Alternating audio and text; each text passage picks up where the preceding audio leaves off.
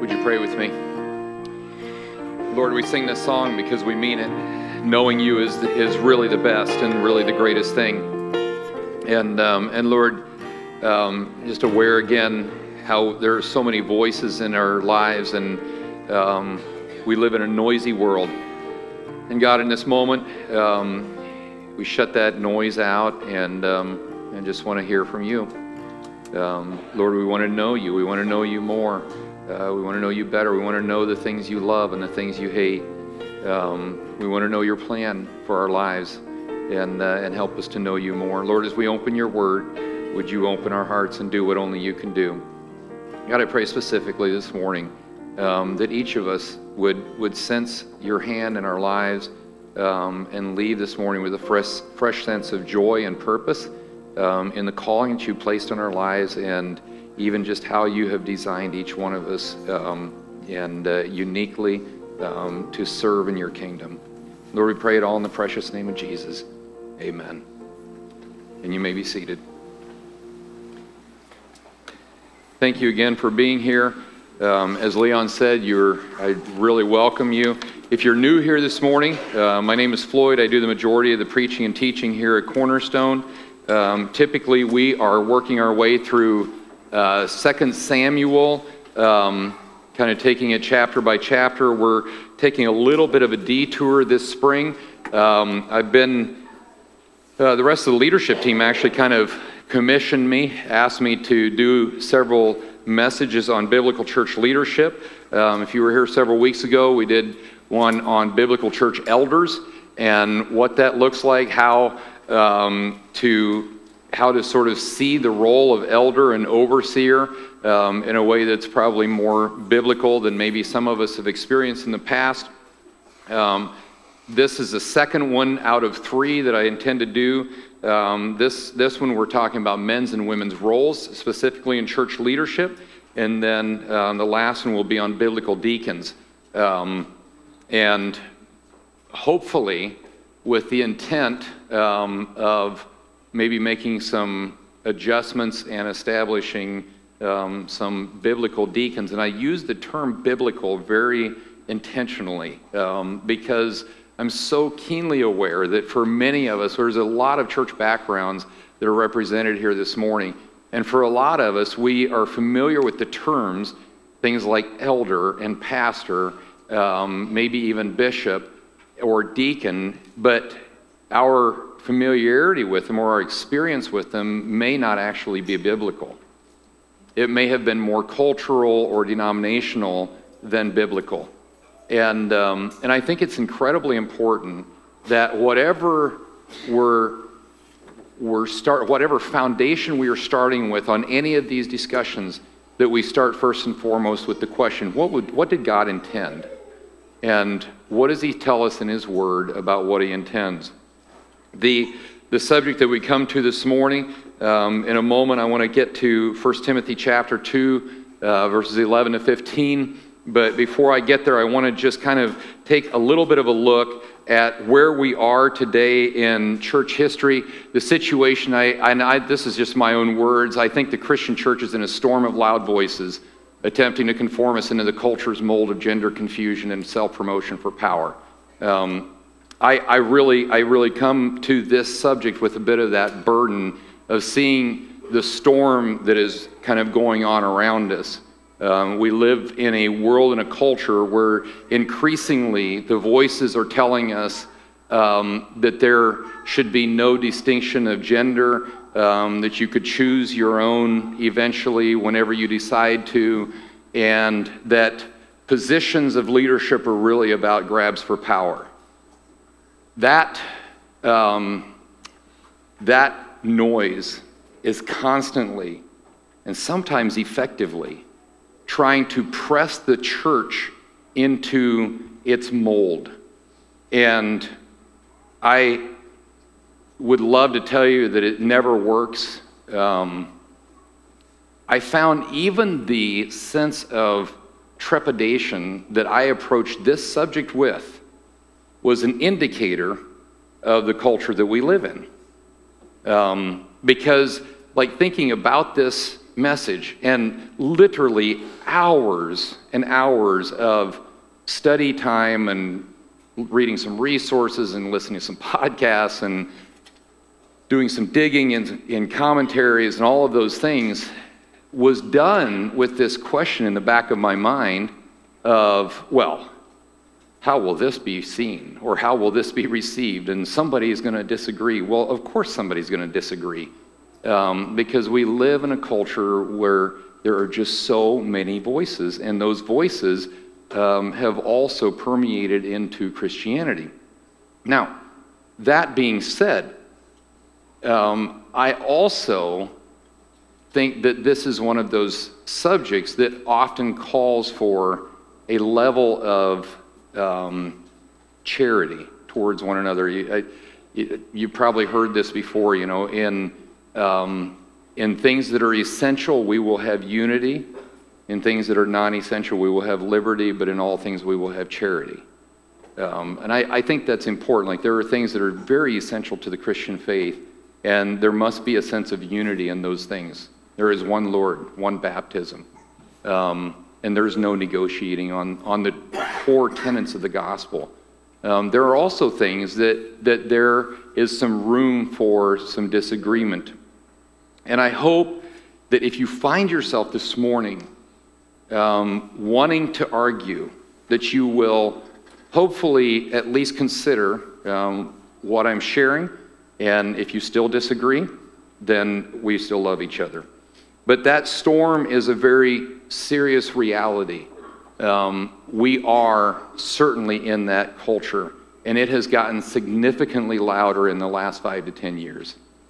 Um, there are very targeted attempts made at our children to confuse genders, um, whether it's through, you know, curriculum or, or media or you know what's coming you know through some of the kids movies and so forth and it's concerning um, but not to the point of despair i don't believe.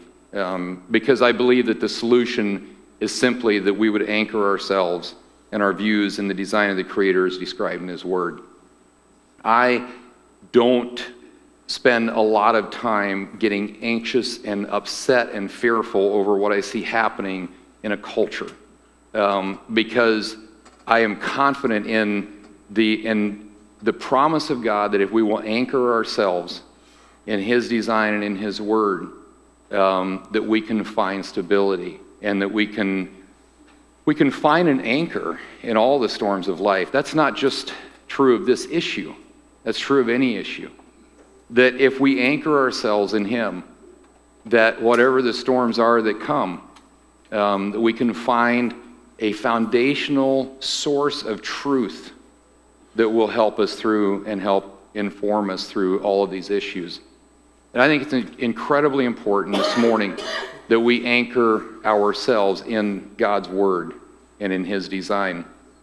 I'm always fascinated when I hear somebody start their part of an argument with, well, I believe, and they go on, or I think, and they go on, and they usually say it in a tone of voice as though that settles it. And I think that doesn't settle anything. You just told me what you believe. We all believe something. Um, I don't care what issue you're talking about. It doesn't really matter that much what I believe or even what you believe. It only really matters what God says is truth.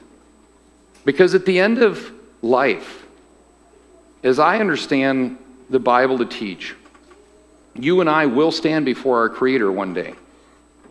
And in that moment, we will not be asking, what did that actor or that politician or that person or that pastor say about this issue? All that will matter in that moment is what does God say? And what did God say? And did I align my life with the truth of his, of his word? And if that is our aim and our goal and our anchor, we'll be okay.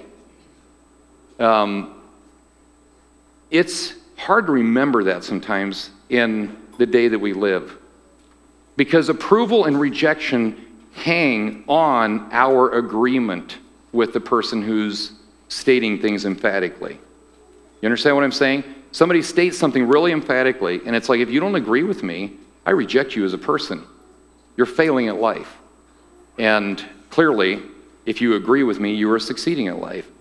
And the opinions of people become an idol that we bow to far too quickly.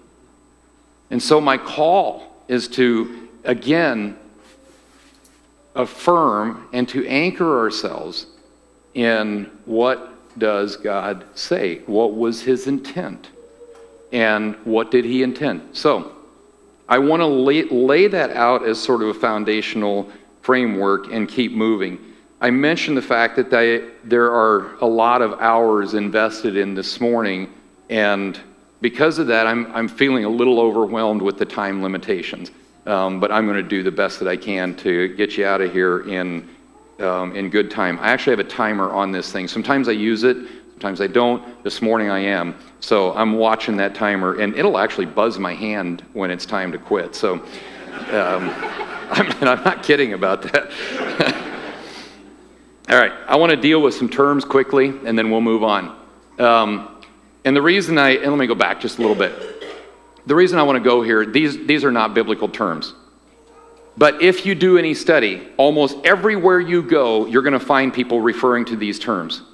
And so I want to just give them a few moments, acknowledge them, acknowledge that they're maybe useful in sort of describing views, um, but also keep in mind that I didn't get these out of the Bible, so they should be held in that regard. First of all, the, the position of authoritarianism or being authoritarian, where all positions of authority should simply be held by men, plain and simple. Um, and you may say, well, that sounds accurate. And I kind of have this on the concept of a spectrum. Um, at the other end of the spectrum is sort of the egalitarian, which is everything is equal. There are no distinctions between genders or roles.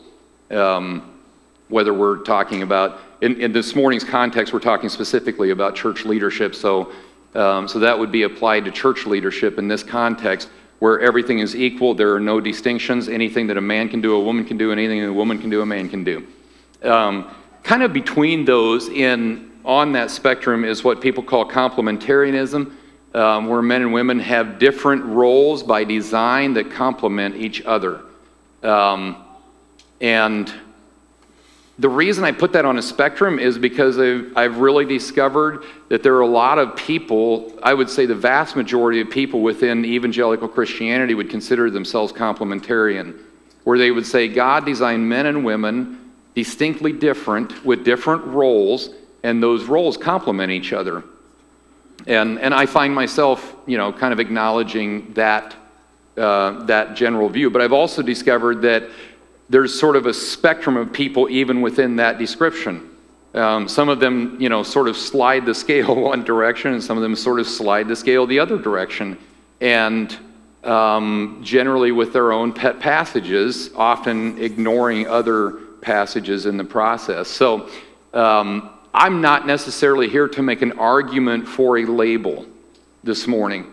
Uh, my argument is simply to go to God's Word and say, Lord, what do you say about this particular issue, and how would you have us apply it here in 2023 um, at our own church?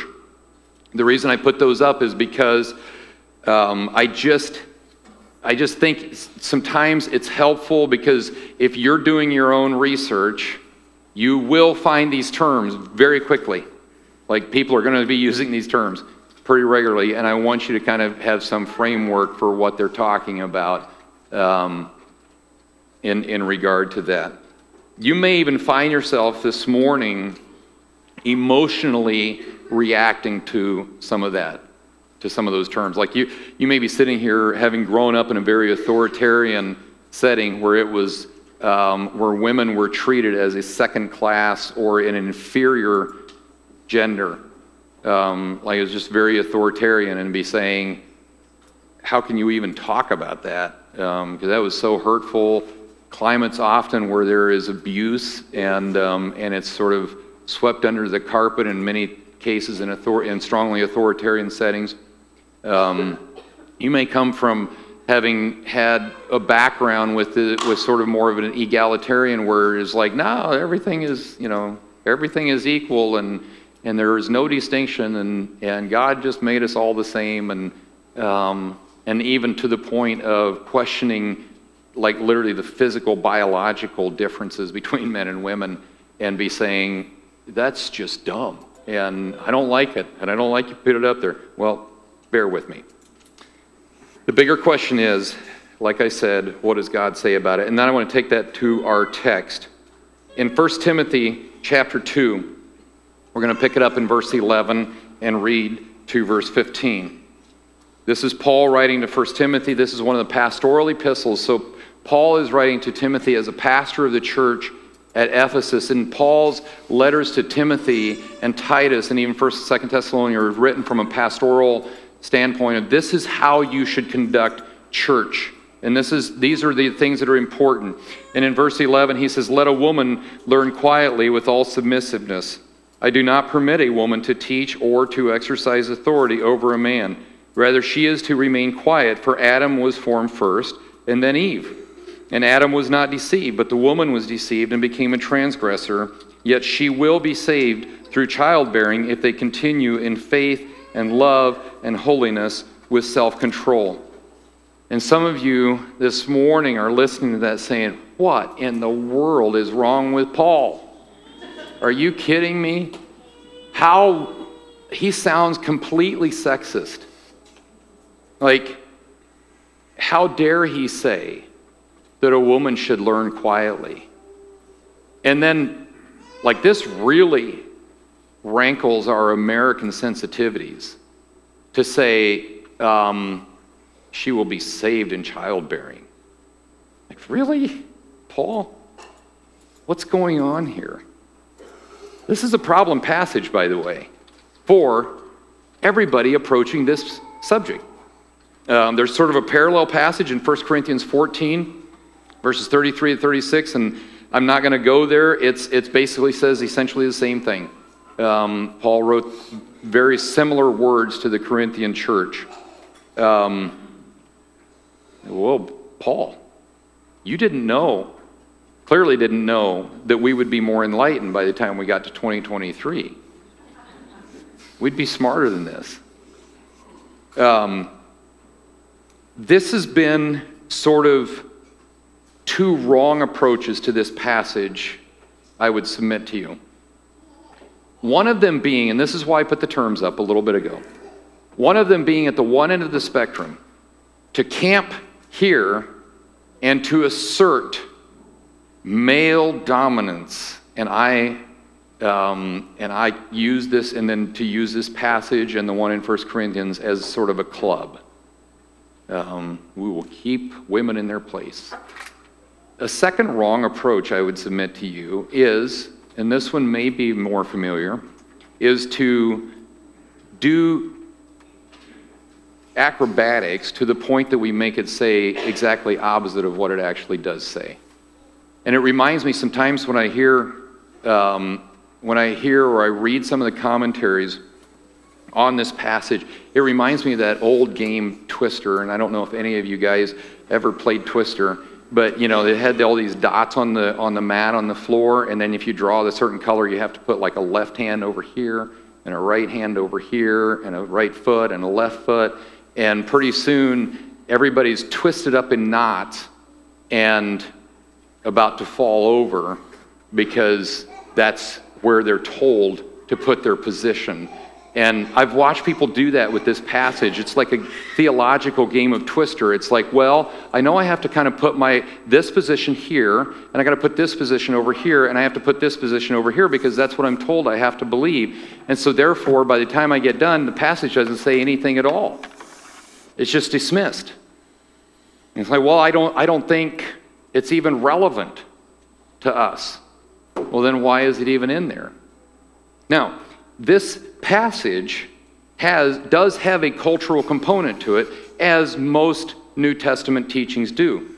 I mean, give, let me give you an example. Paul wrote a fair amount about eating meat offered to idols. Is that a problem for us? Yeah, no. Kind of. Yes. No. When's the last time somebody sat down and said, You should eat this meat? It was offered to the idol of strength, and it will make you strong. Never happened in my life. Does that mean then that the passages about eating meat offered to idols are irrelevant to us? No, it actually doesn't mean that at all. There's a cultural component and there's a transcendent principle. There's a number of other places in Scripture that, those are, that, that we find those things happening where there is a cultural component and there is a transcendent principle. And wisdom is understanding that there is often a cultural component, but there's also a transcendent principle. This is one of those situations. There is some things going on in the, Ephesus, in the church at Ephesus that if you would go back and you would read um, the opening statements of 1 Timothy and the closing statements, which, by the way, is a good way to understand the theme of a book, um, or what theologians call melodic line. It's the melody of that particular book, is to read the opening statements and then also read the closing statements, and it gives you a good sense of what the, what the theme or the melodic line of that book is. Um, you would find that one of the, one of the issues being addressed as Paul is writing this letter is to avoid heresies and endless controversies. Um, there was clearly a group of people who were teaching heresies at the church of Ephesus. And this letter is written with those people in view. And so Paul is addressing a very real problem at the church of Ephesus. And this passage, as well as the other passages in 1st and 2nd Timothy, also are read with that in view. That Paul is addressing people who were teaching heresies. And so when he comes to this passage, interestingly enough, he doesn't actually say, I don't permit a woman to carry a set of titles. He says, I don't permit a woman to do certain things. And he could have used titles if he'd have wanted to, because he does in the next chapter. He could have used titles like elder, deacon, overseer, whatever. I don't, I don't, he just didn't. He said, um, he said to teach or to exercise authority over a man. And the word exercise authority is literally only used one time in the New Testament, and it's right here. And it literally has to do with this idea of a dominant position um, or a, a, an act of dominance. And he says, I don't, I don't tolerate that in the churches. Um, and then, if we think, okay, well, that was just an Ephesian issue, Paul very quickly cuts off that argument by going to what we would call the created order. And he reaches for the transcendent principle behind what he's actually saying. And he's saying there's a transcendent principle of the created order pre sin, pre fall, that God formed Adam first and established his leadership, and then he forms Eve, and then he goes to the post fallen order, which is Eve was deceived and then became a transgressor um, he says Adam was not deceived. Adam did what he did, evidently by in knowing rebellion. Um, again, I would be careful not to read into anything that he's not saying here, but to just simply accept what he is saying. Be careful that you don't read into this. Well, so that I think what this means is that women are just inferior. They just get deceived easily. I've heard guys say that. Um, Paul doesn't actually say that. I don't actually know how to explain exactly what he's aiming at, and neither do you. The rest of it, we just have speculation. Um, I, am I'm, I'm okay with just taking what he said. You know, the, the main things are the plain things, and the plain things are the main things. Um, but I, but I, I'd be very careful not to read more into it than he actually is saying. Uh, he simply is pointing to that there was a created order, that God did design man, and then he brings woman to man as a helpmeet, and we're going to look at that in just a moment. And, um, and then that there's also an aspect of his position on what he, what he does with women in the church um, that also is affected by the, the order of the fall. So, that's kind of our text. I think this is also a relevant passage. There is neither Jew nor Greek. There is neither slave nor free. There is no male or female, for you are all one in Christ Jesus. I think that's a relevant passage and needs to also be addressed. Um, it's, I, I refer to that spectrum. One end of the spectrum tends to really hone in on, you know, 1 Timothy 2. The other end of the spectrum tends to really camp out on Galatians 3. Um, both are in Scripture. Both are relevant. Um, I would go to Genesis 1:27 as well. So God created man in his own image. In the image of God created he him, male and female he cre- created he them. And I think at Genesis 1:27 this lays our, our foundation. And that is that God sovereignly and wisely created us as male or female. No one in this room chose to be born male or female. God sovereignly chose that for you. In His wisdom, He chose that for you and for me. It is not an accident. It wasn't, um, it wasn't an act of unkindness. It was an act of wisdom and love.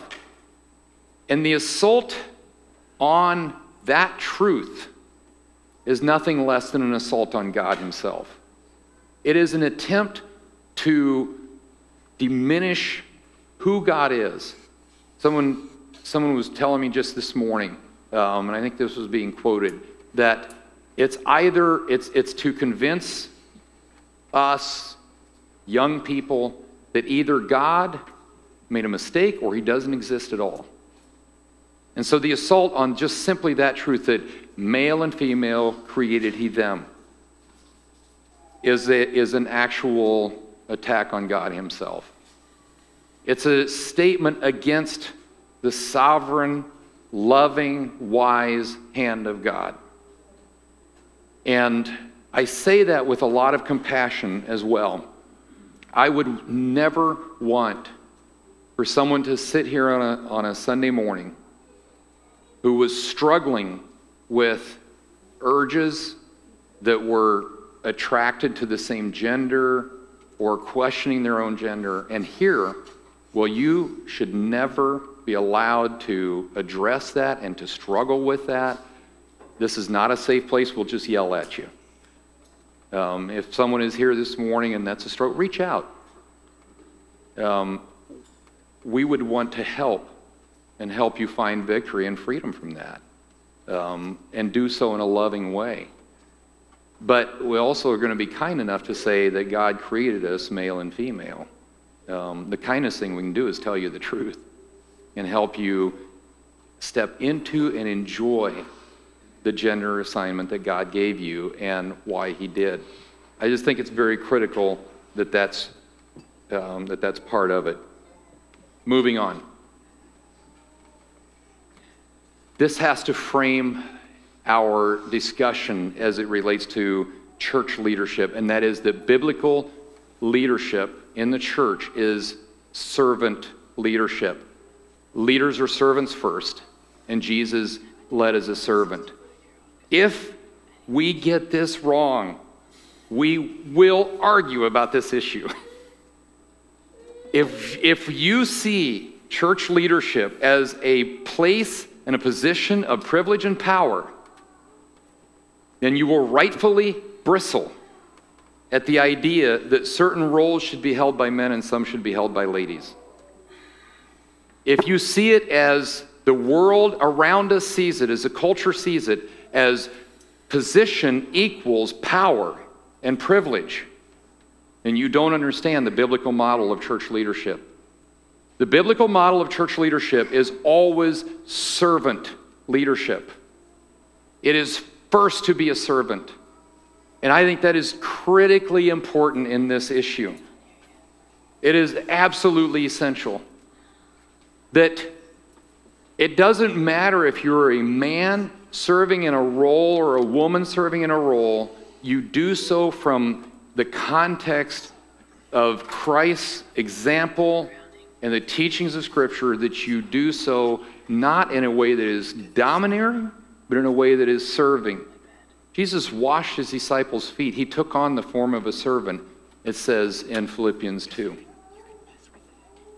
And I, I am increasingly concerned by the culture in Christianity of celebrity church pastors and musicians and some of the other roles. Um, I despise the culture that it creates of, of elevating humans to a place of power and privilege that doesn't resemble Christ at all. And it doesn't resemble a biblical model of leadership in a church. Crawford Loritts wrote a book, um, probably one of the most helpful books in leadership I've ever read outside of the Bible. Um, and it's just called Leadership as an Identity. And he, and he identifies four characteristics of effective men and women of God. And he says, uh, he, he talks about that every great man and woman of God shares these four things. Um, there's a sense of brokenness, there's a sense of need for, for their Savior. Um, he talks about how everyone shares the, um, the aspect of uncommon communion with God. The great men and women of God who have been effective in the building of the church have shared that aspect that there is an uncommon communion with God, that they know how to sit and, and with the Word of God and prayer and connect with the heart of God. He talks about um, they all share radical immediate obedience. That's one of the things that marks great, great people of faith is that they, they are people of great obedience, radical immediate obedience. But another one that he really addresses, and this one hits me every time I read this book, and I've probably read it half a dozen times. He says, one of the things that marks all great men and women of God is that they, they share this. They are servants by identity, but not by strategy. Let me say that again. They are servants by identity and not by strategy.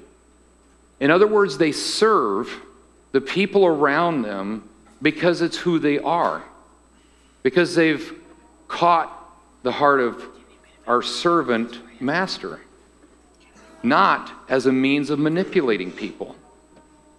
And I would say, especially to young people this morning, if you cannot serve in a place where you are unnoticed, you have no business being in a place where you are. Let me say that again. If you cannot serve in a place where you are unnoticed, you have no business being in a place where you are. If you can't pick up the trash on a floor because you didn't put it there, like, that's do, like doing the unnoticed things. And you have no place serving in the context of biblical church work in a prominent or a noticeable position. If you're here this morning and you're like, man, I, I aspire to be a leader, I want to tell people what to do.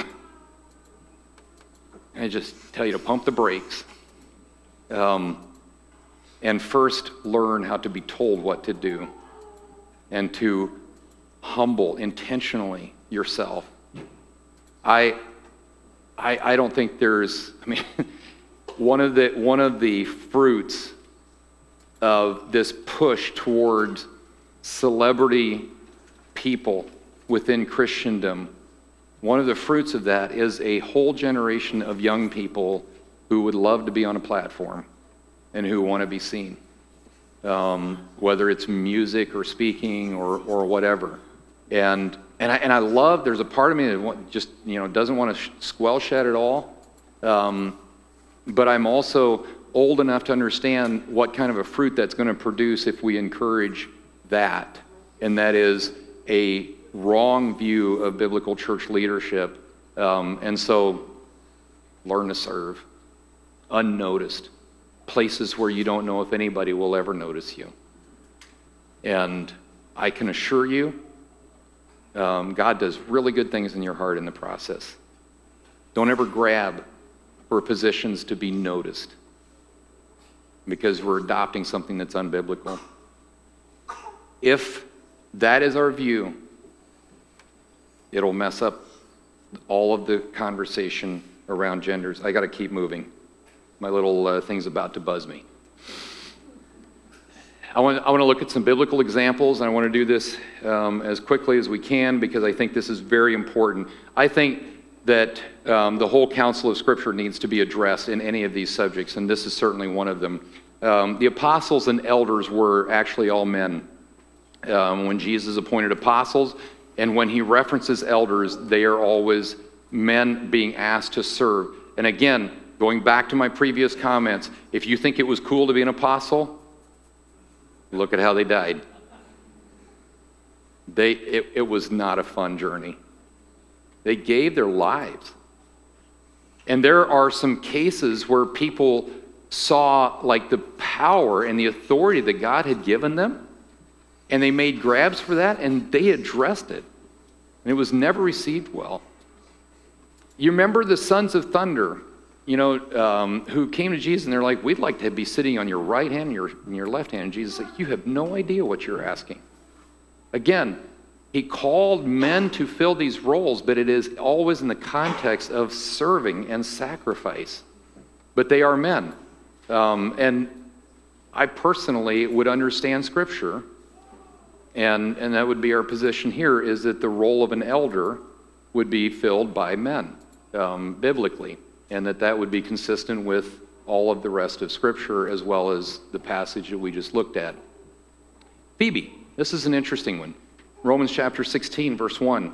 Um, Phoebe was a lady. She carried the letter of Romans. Um, letter carriers ten, tended to read their letters and sometimes even expound on them. And, um, and then she's called a deacon in Romans 16. Um, a lot of a lot of your translations will use the word servant, um, but the, the Greek word is the same word that you find elsewhere in Scripture as deacon. In fact, in 1 Timothy, where we're going to look at deacons here in a few weeks, um, the word is diakonos, and, um, and Phoebe was a diakonos, and, um, and she was a deacon.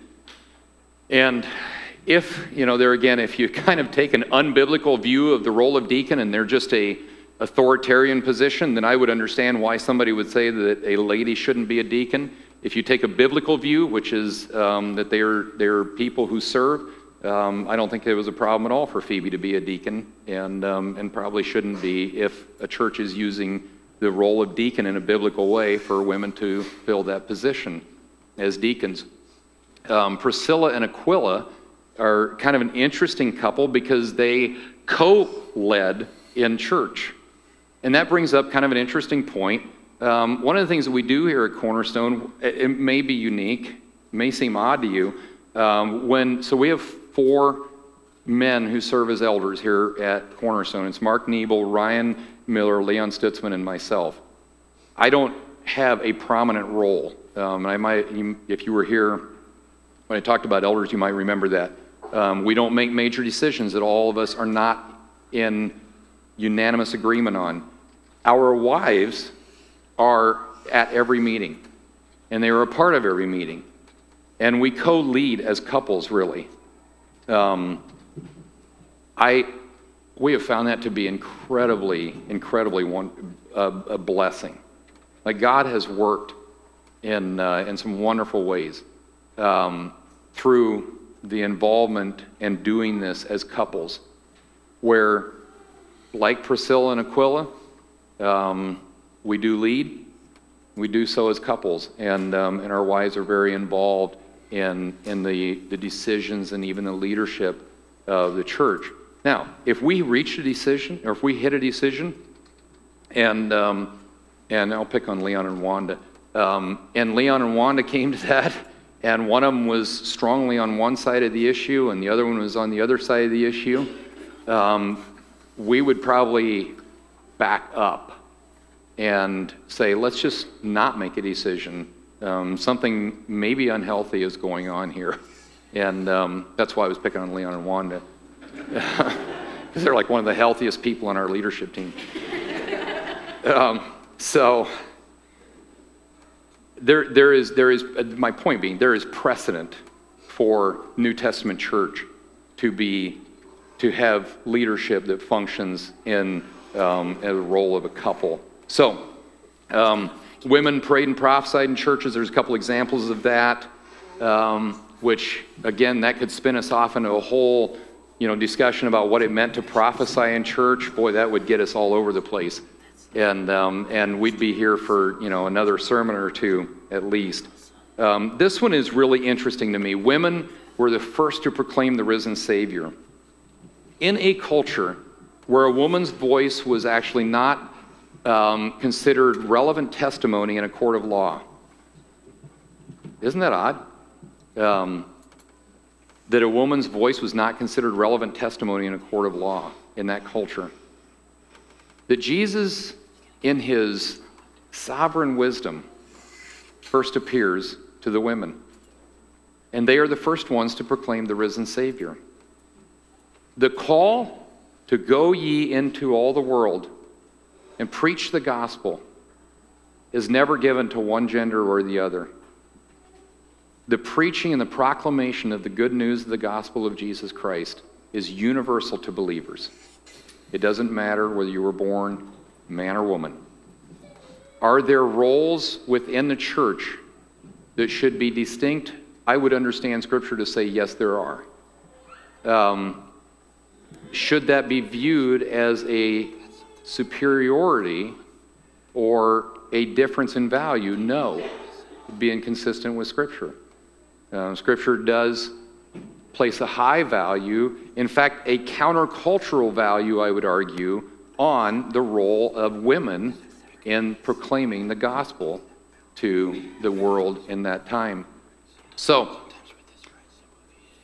there's, there's an incredibly vital role um, that both men and women played in the early church, and I think should play in the church today. That simple statement's not controversial. The part that's controversial is to say, and there are certain roles that should be distinctly male or female. Um, I would understand the role of elder to be distinctly male, and that part is kind of controversial. Um, and again, I would just appeal to you to return back to anchor in God's Word and to say, is that consistent with Scripture? And um, there are there are books, there are Lots of books, too many books being written about this subject. Some of them are very demeaning towards men. I just read one here within the last couple years. Um, the, the lady that wrote that book basically assigned all of the problems that exist on planet Earth to white men. I mean, that's, that, that's basically the, the gist of the book. I could save you a lot of hours of reading um, it was like all everything that's bad that ever happened. And she went after everybody. You know, Billy Graham, bad guy, um, like everybody. And uh, and I got done with the book, and, but it was completely void of redemption whatsoever. Like there wasn't even, there wasn't even any solutions. And I got done with the book, and I was like, wow, everything that's wrong in our world is my fault. I'm a guy. Um, I'm also aware of books being written where it would be flipped, and it's very demeaning towards women. And I would, I would contend with you that we, if, if our position is demeaning either to men or to women, we are taking an unbiblical position. That's not the heart of God. There's, there's incredible value placed on each of us as image bearers of God's image. This sermon in a sentence. You are designed in God's image and equipped for the work of His church according to His perfect plan. That's universal to everybody who's here. There is something very unique that God has done in assigning your gender, your personality, your place in life. You didn't choose your parents. You didn't choose the town that you would be born in. You didn't choose a lot of things about yourself, your personality. Those were sovereignly, wisely, and lovingly chosen for you. Read Psalm 139. God formed you, He chose you, and He specifically equips you for the work of His church. And He has a perfect plan for your life. And if you don't get anything else out of this morning, you might be saying, Man, I don't agree with some of the conclusions you came to. Could you please agree with this? God has chosen and designed me for the work of His church. And I should be asking Him where I fit in and what role He wants me to play. And if you don't get anything else out of this morning, if you would just leave here with that question between you and God God, where do you want me to serve? How do you want me to serve in the work of your church? What, would, what could I do that would be helpful in the, in the advance and the furtherance of the gospel? That's enough. You can, you can start from there. And I really trust the Holy Spirit to guide you through that. I trust the process in your life and in my life to guide us through that. He's really good at it. I have watched story after story after story of people's lives who began with that kind of posture of, Lord, it's not my life, it's yours. I surrender it to you. You made me this way. And I trust you. Now, what do you want me to do with that? Where do you want me to go with that? How do you want me to serve? I don't need a position.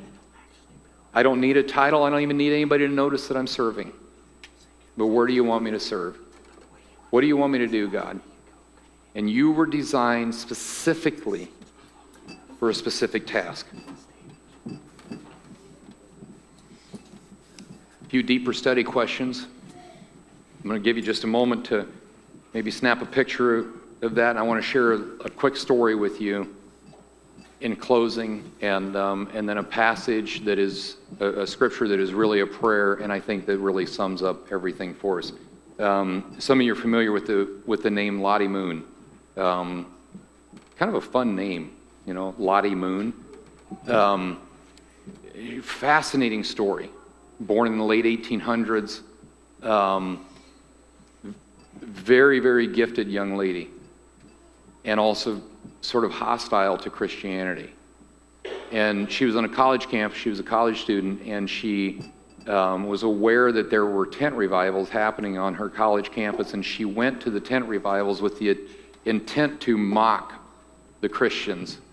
And she was so overcome by the conviction of the Holy Spirit that she gave her life to Jesus and committed her life to his service. She eventually felt called to go to inland China as a missionary. This is during a, um, a pretty massive movement throughout uh, Western Europe and America where a lot of single ladies were giving their lives to missions and to advancing the gospel in places. Um, you know, if you've been here the last couple years, you became familiar with Billy Matiabo, who was our assistant pastor until he left to go plant a church. And, um, and Billy would tell you that, that his people group were evangelized by a couple ladies from Norway. And, um, you know, they came in and shared the gospel with this group of people in the Congo. And, um, and Billy always kind of chuckles a little bit and he says, and we're still arguing over women, whether women should do that or not, you know, 100 years later. Um, Lottie Moon was one of those ladies, and she went to China and, and she's working inland China and just so frustrated with how um, tightly women were being controlled in the mission there. She was part of the Southern Baptist missions, and, um, and she was also a very gifted writer. And she started writing back to the missions publications in the Southern Baptist Convention. And she said some really interesting things. Like she, she just said, You cannot imagine the boredom that I am experiencing over here because I'm not allowed to do anything because I'm a woman. Um, and, and she said, and she would write this stuff, and these weren't private letters, these were letters to like their mission publications. And one of the responses, another um, missionary wife responded to Lottie Moon's writings, and she said, The proper role of a female missionary is to attend with a quivering lip to her own children. Uh, I hope that you have a problem with that. Um, she's saying, You have no business trying to take the gospel anywhere. You should just take care of your kids. And I love the term, with a quivering lip. Um, Lottie started traveling around inland China, and she eventually came into a village where there were people who were so hungry for the gospel, she just saw God do an incredible work. She essentially um, installed the pastors of that church, who then baptized thousands of people into the Christian faith. And she wrote back, again in one of those publications, she said, It is odd that a million Baptists of the South can furnish only three men for all of China. And that was the case. There's a million Southern Baptists in the South, and she said, and we got three men in China. And she says, I wonder how these things look in heaven. They certainly look odd in China. You're like, where are you going with all that? Here's what I'm saying. A, a the call to spread the gospel is universal. And B, one of the reasons that we are even wrestling through these issues is because of passivity in men. Um, and men tend to either become unhealthily aggressive or unhealthily passive instead of leading as servants. And so, my call to both men and women, but, but I want to just for the moment address to men um, are you stepping into the role that heaven designed you for? Does heaven look at our current culture and say, I see churches full of men who won't lead and it looks odd from heaven, and it probably looks odd in China too. Does heaven look at churches full of women who won't serve, who won't step into the roles that they were designed for? Um, be deacons in the biblical sense again. You're gonna, I mean, we're gonna get more into that. Um, to serve the work of the church, to, to advance the gospel and say, boy, this looks odd from heaven. They're consumers, not givers. They just take and take and take, and they don't give. And I don't know what you want the story of your life to be. But I don't want to come to the end of my life realizing that all I did in the kingdom of God was to absorb and to take. Like I just took. I came and I took. I came and I took. And I just absorbed as a consumer. And the problem with being consumer is that you're constantly unhappy with something because the product is always imperfect. I got that book by, uh, or that story about Lottie Moon out of the book um, From Jerusalem to Irian Jaya, which is a, a biographical account of church missions. It's actually in our resource center. It is a fascinating story after story after story after story of how God advanced the gospel through the ages of the church. And he did so with men and women who were very human and who were very broken at times. And the fact that it was so successful and that the millions of people today who know Jesus is a testament to the sovereign good hand of God. He didn't send angels to send to share the message. He assigns humans, men and women. He's saying you and me to share the message that He loves people, He loves sinners, and that He died for them. And I want to close with this. There's a verse, um, Amber, if you guys want to go ahead and come on up. I want to share this verse because I think this sort of summarizes and brings it all together. Paul is writing to the Ephesian church, and this is this sounds like a benediction, but it's actually in the middle of Ephesians. And it's almost like Paul is prefacing, if you would go to the next chapter, Ephesians 4 actually talks about all the different gifts that, that he assigns to the church. Like he gives people the gift of, of mercy. Why? To build the church. He gives people the gift of teaching. Why? To build the church. He gives people the gift of, of prophecy. Why? To build the church. By the way, by the way, you're, gonna, you're really not going to like me for this. Nowhere in that list is there the gift of working with kids. Why? I think it's because it's universal to all of us. I think it's assumed that it's like if you're a Christian, make sure, because Jesus made it so clear that he cared about the kids. So Tara can thank me later. I might have just helped her cause. I just think it's universal. Um, so, you know, I, I'd be very careful about saying, well, it's just not my gift to work with kids. It's not in the list. You're a believer. Um, so, Paul is leading up to that with this. Now to him who is able to do far more abundantly than all that we ask or think, according to the power at work within us, to him be glory in the church and in Christ Jesus throughout all generations, forever and ever. Amen.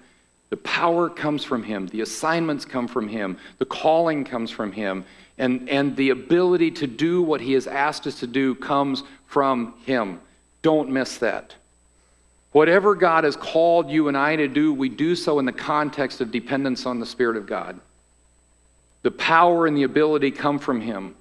He sanctifies us in the process, and it is all for the glory of His name. And if I could give you an application, like I said a few moments ago, Lord, what do you want me to do? And how would you want me to glorify your name in your church?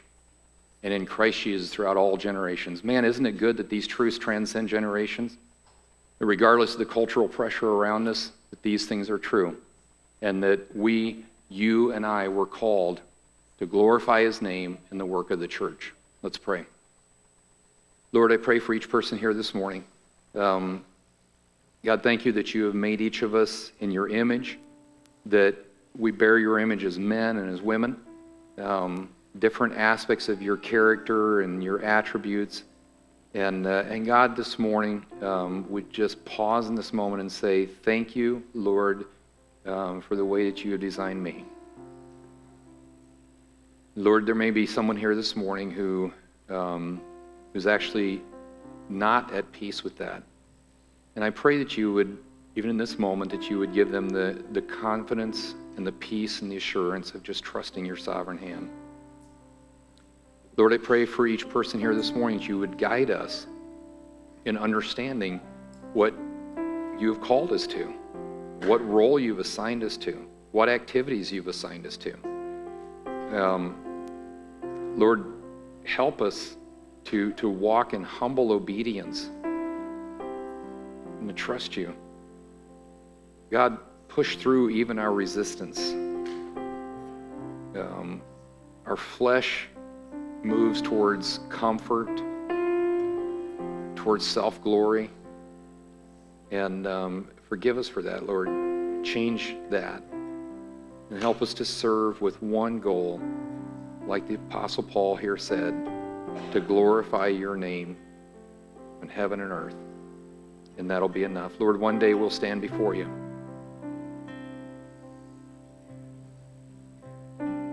God, the cry, the call of my heart, the cry of my heart is simply that every one of us would hear, well done.